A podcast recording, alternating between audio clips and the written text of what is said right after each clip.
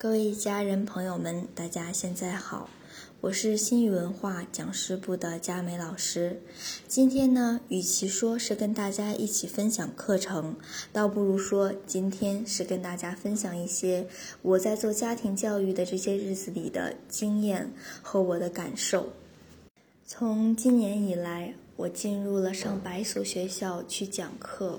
也亲自的去辅导了上百位家长。这些家长的孩子们，小到幼儿园，大到十八九岁，这些孩子的问题，小到只是一个小习惯，小到只是普通的放不下手机，没有合理的安排时间，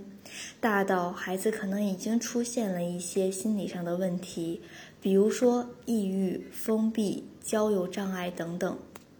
在辅导这些家人的过程中，我能感受到一些家人。通过不断的学习，他们的变化和改变，也能感受到很多家人当他们问我问题时的那种焦虑和担心。当我不断的去给家长们解答问题，当我不断的去讲课做分享的时候，慢慢的，我对家庭教育的理念也发生了改变。曾经我是一个方法论的老师，我特别在意的是要跟大家分享究竟怎么做，怎么去落地，才能帮助孩子改掉这个问题，解决这个问题。而从我慢慢的去辅导家长，慢慢的去深入了解孩子问题以后，这样的想法开始发生了改变。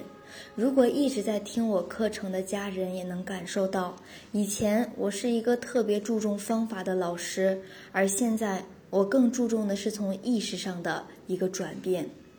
因为我发现，好的方法就像一个网，无论这个网多么的滋密，照样有些家长没有办法在这个网里得到他想要的效果。因为这个世界上本来就没有一种神丹妙药，能立马让我们的孩子三百六十度的转变，就像我们也没有任何一种方法能够让我们的父母立马在意识上和行动上发生改变。我们经常说的一句话是：“父母的力量是大于孩子的。”这句话很多家人都认可，但很多家人的真实落地就是希望扭转孩子，而不改变自己。所以慢慢我发现，就算再好的方法，如果我们没有从意识上去调整的话，那依然会遇到问题，依然会遇到障碍。就好像说，制定规则是一个很好的方法，所有人都知道，但真的在制定方法、制定规则的过程中，有多少家长使用了？而没有达到相应的效果，有多少家长认为这个方法只是一个很简单的方法，它并不能帮助我真正解决问题。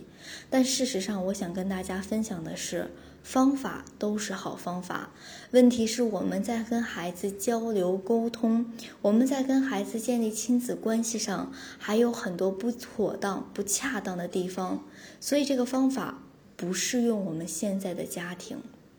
后来我就在思考，为什么这么多的好方法，它也只能帮助一部分的家长，而不能帮助所有的家长呢？那问题的关键就在于我们没有从意识上去转变，我们没有从思想上去改变。我辅导的很多家人，他们在学习了积极家庭以后，突然间就没有了那么多问题，他们不再那么焦虑。我也一直在思考。究竟是课程哪里改变了这些家长？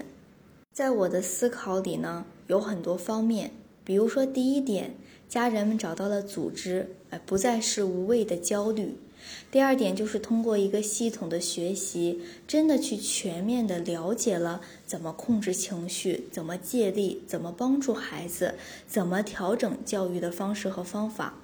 那另外第三点。可能通过这样的一个学习，分散了家人对于孩子的注意力，慢慢的，他们把注意力放在了提升自我的身上，所以他们不再每天关注着孩子的现象，也就不再那么的焦虑了。我读过很多家庭教育的书籍，在书里都不断的强调着，我们父母要多去鼓励孩子、认可孩子。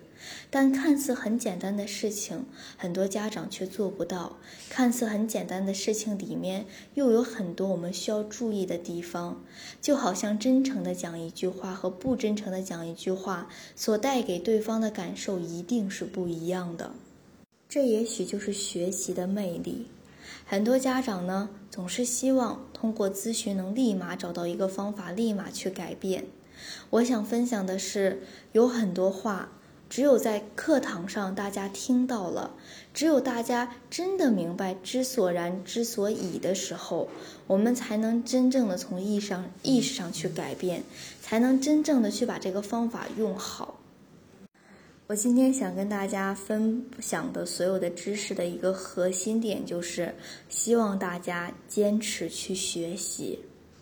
每一个孩子都是好孩子，我们要坚信我们的孩子。他们是有上进心的，是有自控力的，是有毅力的。他们是渴望自己越来越优秀的。关键就在于我们在教育引导孩子的过程中，却把这些都忽视掉了。我们总是看到孩子拿着手机不放，我们总是看见孩子一次又一次的放弃他的艺术爱好，我们总是看到孩子把自己闷在屋子里，不愿意与我们沟通，我们总是看到孩子又交到一个不好的朋友，可我们从来没有去探索过这些现象背后的原因是什么？是因为孩子渴望被认可，渴望找到价值感，渴望找到归属感。孩子为什么会沉迷于手机？很多老师每一节课都会去分享这个点，可是依然在有家长不明白怎么能够让孩子放下手机。大家可以去想一想，当孩子玩手机的时候，他不仅是一个放松愉快的状态，更重要的是在手机中他能够找到价值感、归属感。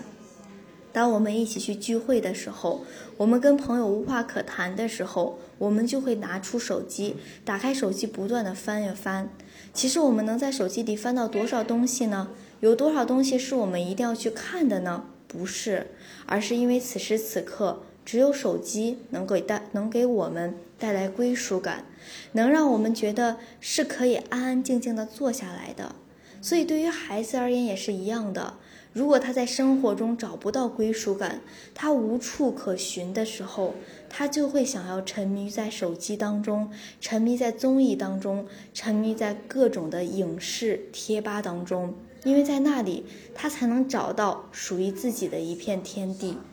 这只是一个很简单的现象背后的原因。那我们经常看到的孩子各式各样的现象背后的原因，我们真的了解过吗？我们真的懂我们的孩子他在经历着什么吗？我们真的给孩子的都是他所需要的吗？我们的孩子真的是不求上进的吗？我希望大家去思考这些问题，在心里给到自己一个答案。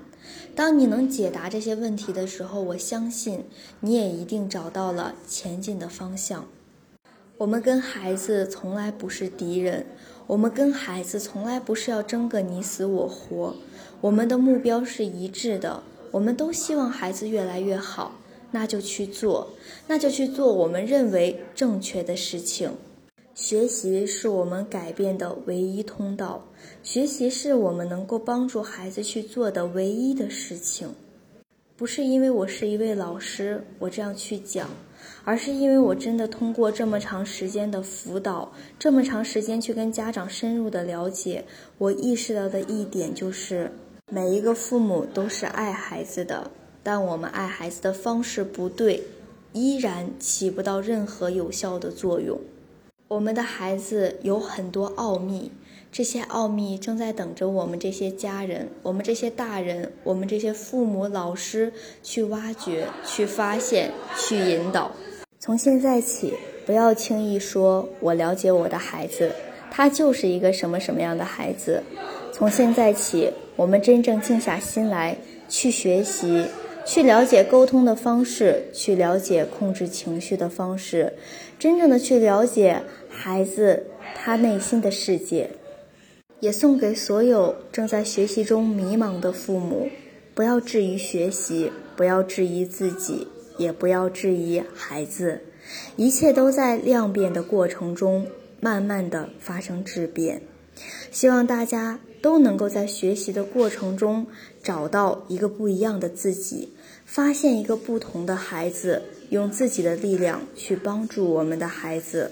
也祝福听到这个语音的所有的家庭都可以越来越幸福。谢谢大家。